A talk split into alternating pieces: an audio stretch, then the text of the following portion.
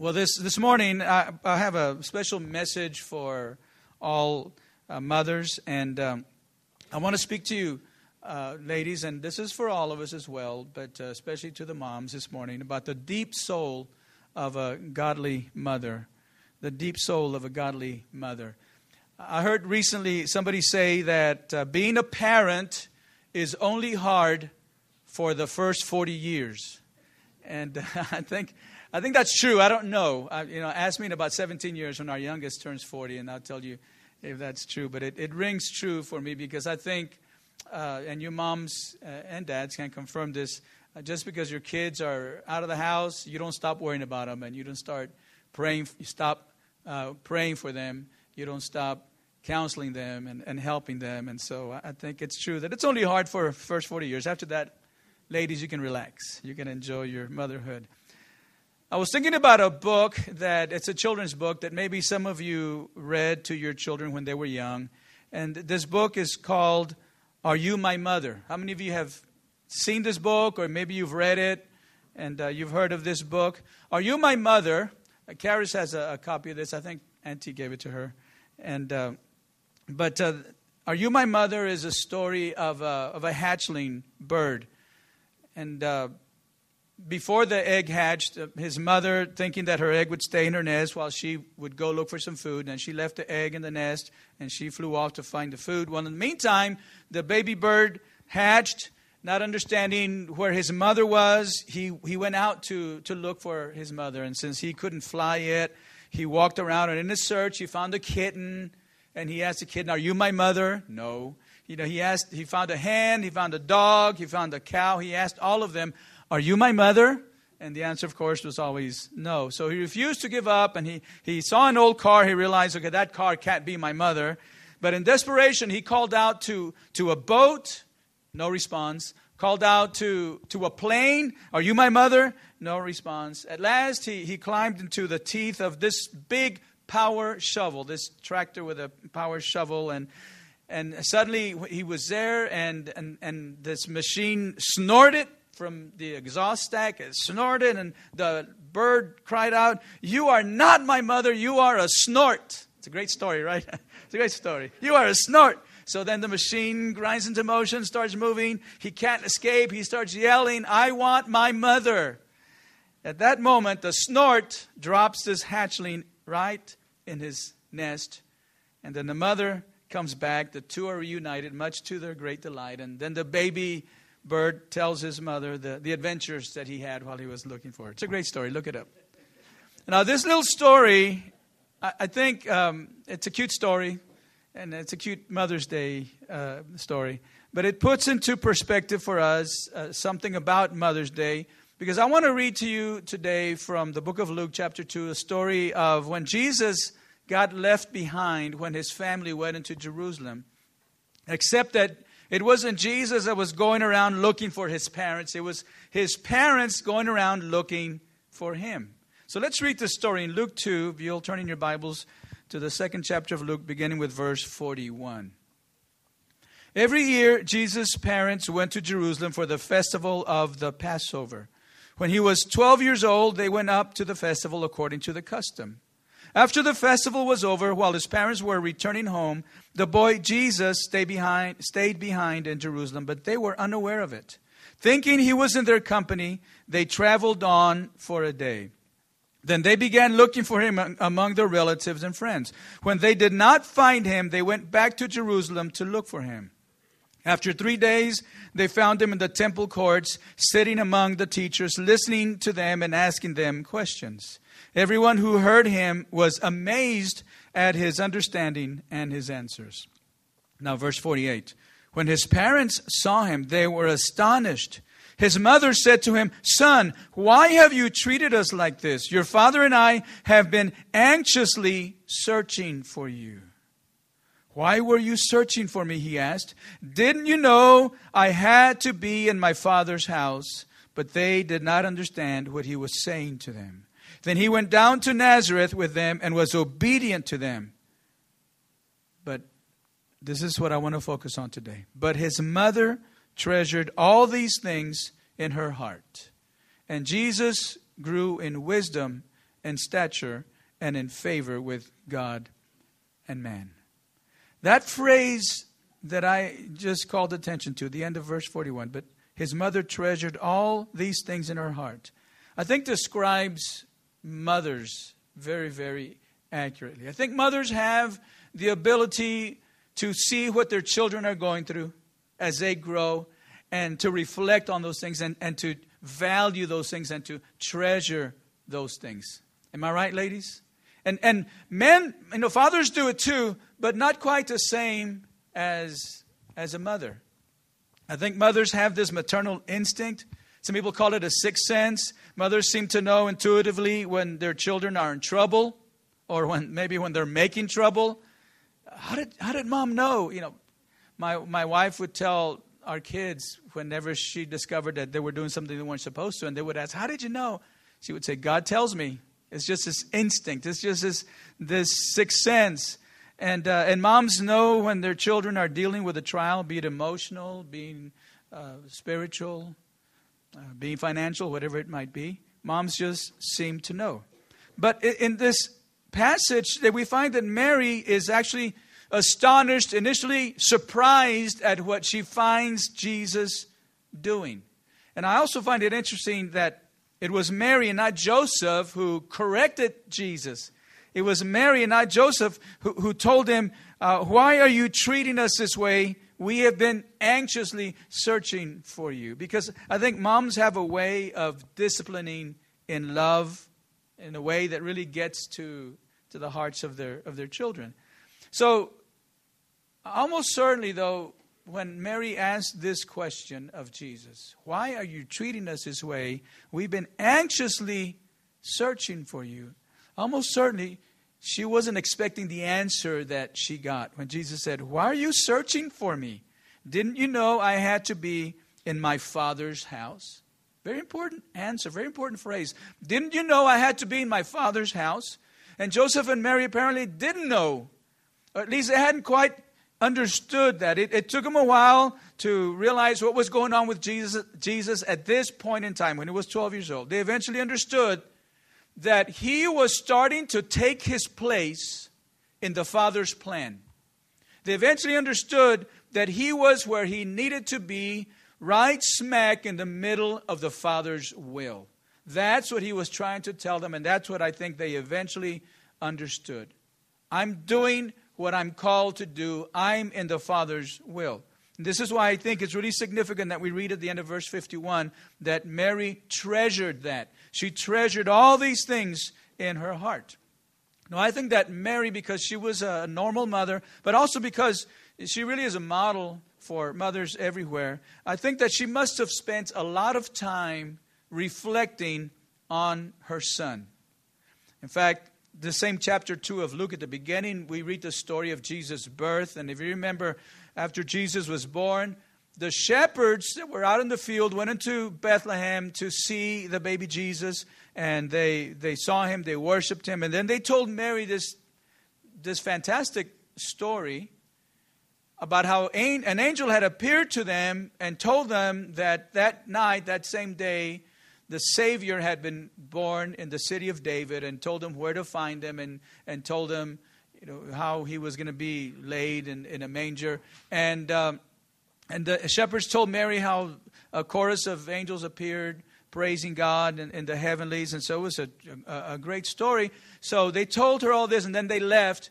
And the Bible says that immediately after that, in verse 19, but Mary treasured all these things and pondered them in her heart.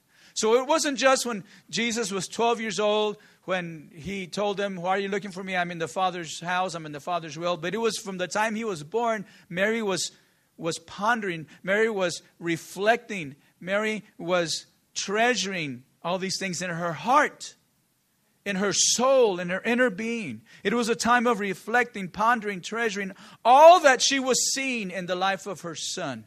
And what she was seeing was her son stepping into his role as the one who would die for the sins of the world. What she was seeing was the human development of her son coupled with the spiritual understanding of who he was. What she was seeing was her son right smack in the middle of the Father's will. Now, this is a great lesson for us, especially moms today. And, and here's the lesson the best thing that moms can do for their children is to prepare them to discern and follow God's will for their lives. To prepare them to discern and to follow God's will for their lives. Mary treasured this understanding that, okay, my son is in the middle of God's will. My son is in the Father's house. My son is doing what he came to do. And she treasured that. She valued that. She reflected on that. And moms, when you can teach your children to discern and to follow God's will, then you have done what you are called to do with your children. This should be the goal of every parent for their children, that their children would live in God's will. When my wife and I got married uh, back in 19, what year was that? She's right there. Back in 1982, I was just testing her.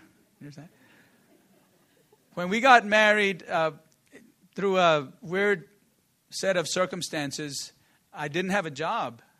Uh, I was supposed to have a job, and then it fell through. And so, at any rate, we ended, ended up just getting married. I remember our pastor uh, told me because I talked uh, to him. I said, "I don't know. Should we just cancel, you know, postpone the wedding?" And he says, "Well, I don't know. How adventurous are you?" like, not very, you know.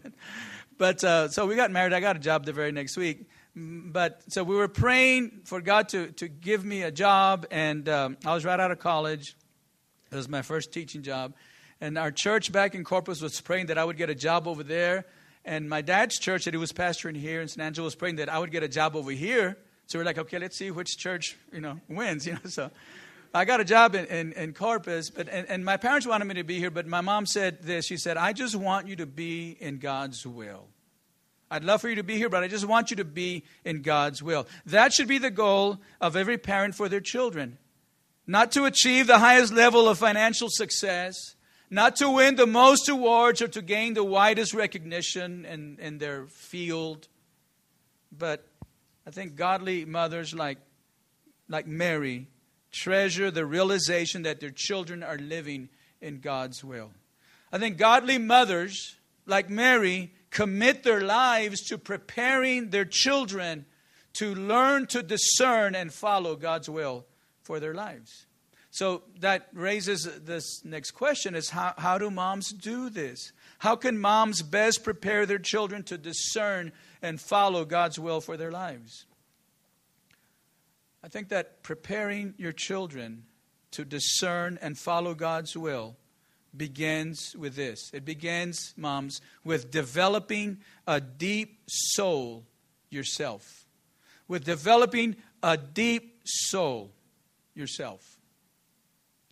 If you've ever flown, if you've ever traveled in an airplane, you know at the beginning, before you even take off, the flight attendants always, always explain that in the case of a sudden loss of cabin pressure, that an oxygen, oxygen mask will drop down uh, from the compartment above you and they always tell you, please put on your own mask first before assisting the people next to you, right? If you have a, a child or somebody else who needs help.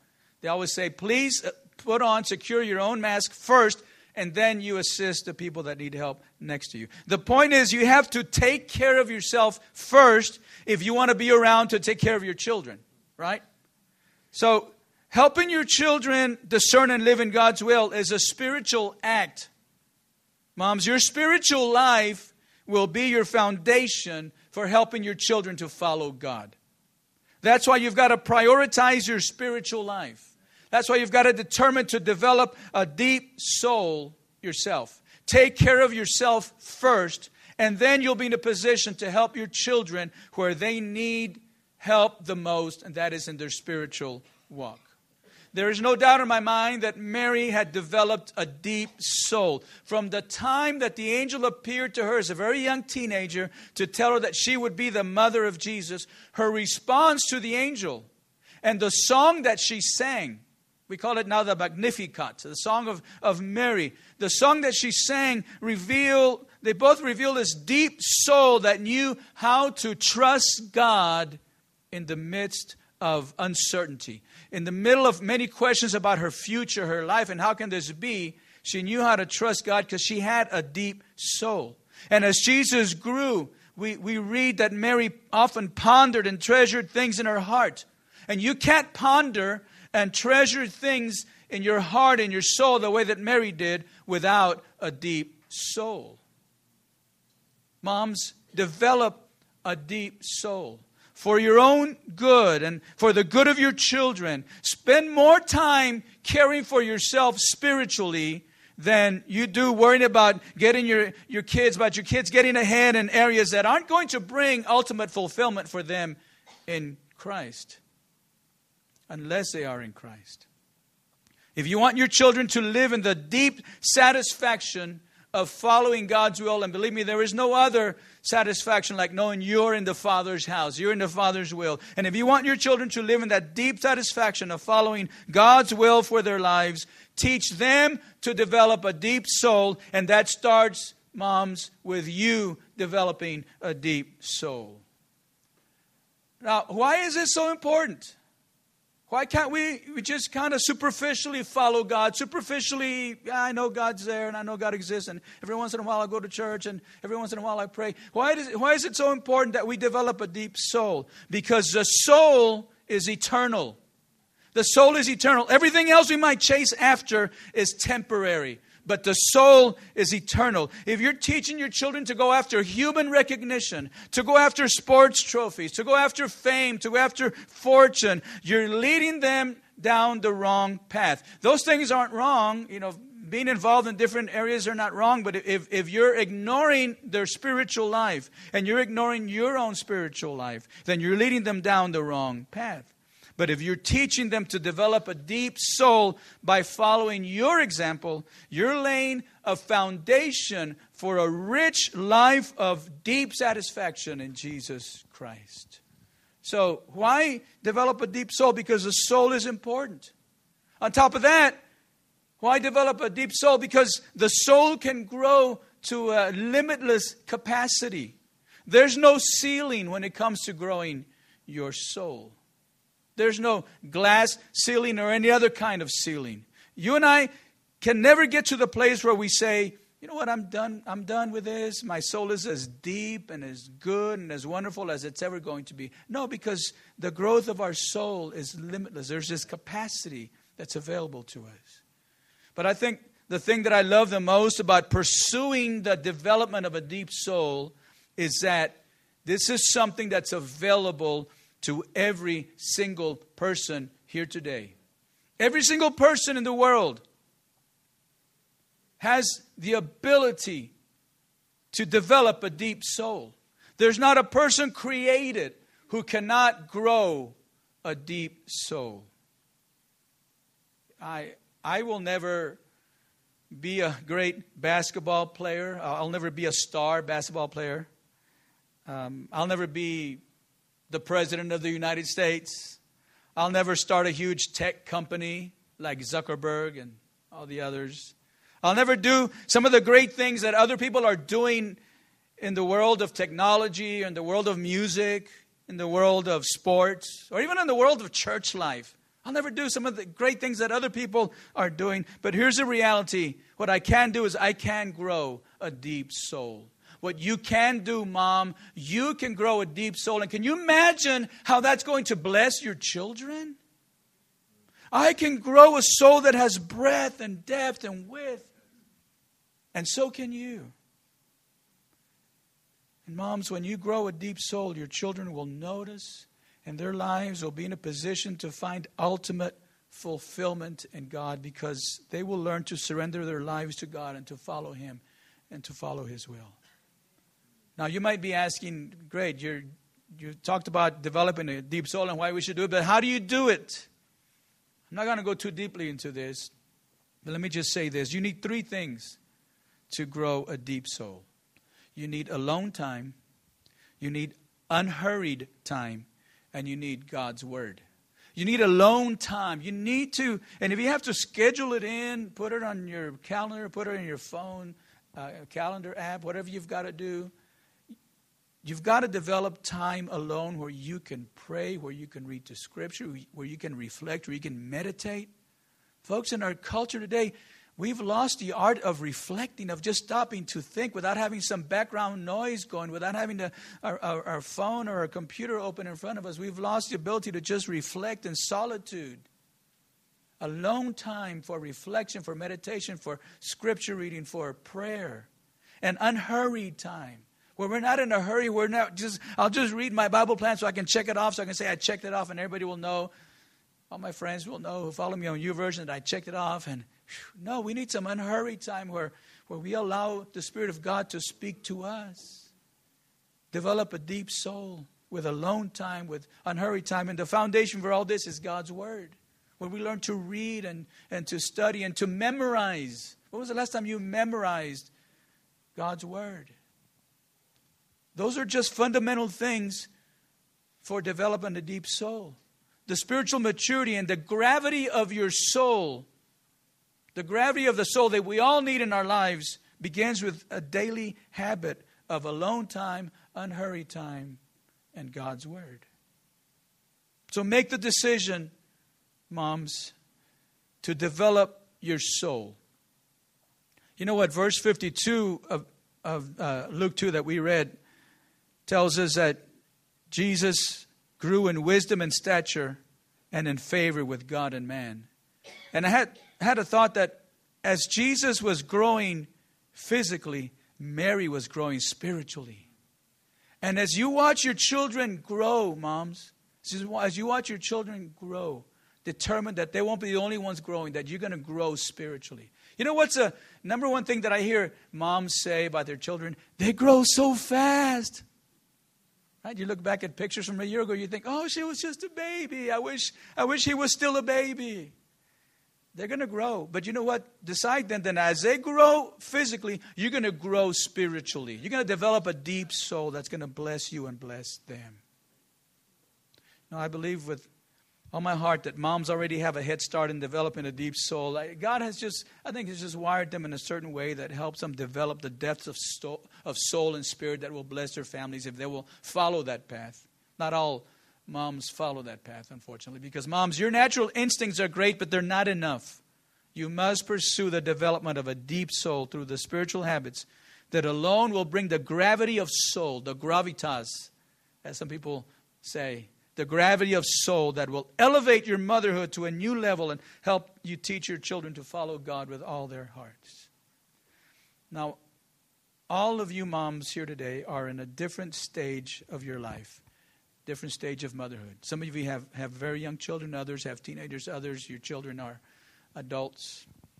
But no matter where you are, you can grow a deep soul.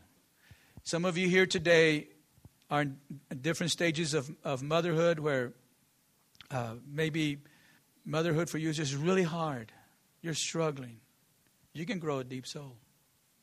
Some of you right now, you're in a period, a season of your life where things are just great. Your, your children, they're they're lovely and you're enjoying them, you can grow a deep soul. Maybe somebody here says, you know, I, I don't really want to be a mom. I don't feel called to that. You can grow a deep soul. Everybody here can grow a deep soul. So I want you to watch a video as we finish here today. And then we'll pray. And this video is called We See You. I pray that we as a church can see motherhood, the different stages, can see you, different areas of your motherhood, and know that God sees you no matter where you are. So let's watch this video and then we'll pray. I think that video describes what many of you are going through or have gone through or will go through. And in the midst of all these different scenarios, just think about what a great blessing it is when you have a deep soul of trust in God that will bless you and bless your family. So I'm going to invite you to to stand with me this time, if you would, as we go to the Lord in prayer. Our praise team is going to lead us in a, a time of worship. And as they sing this song, It is well with my soul, I want you to just say to God, Lord, I, I will grow a deep soul. Because the problems are going to come, and if you don't have a deep soul, then you're going to be floundering. God wants you to be blessed. God wants you to be strengthened. God sees you. God's aware of what you're going through, moms. He's the one we can turn to right now. Would you pray with me? Father, we're so grateful today for these reminders that you do see us, these reminders today that, like Mary, we as parents, today as we talk about moms, following the example of Mary, can grow a deep soul that will bless themselves, will bless them, and bless their families.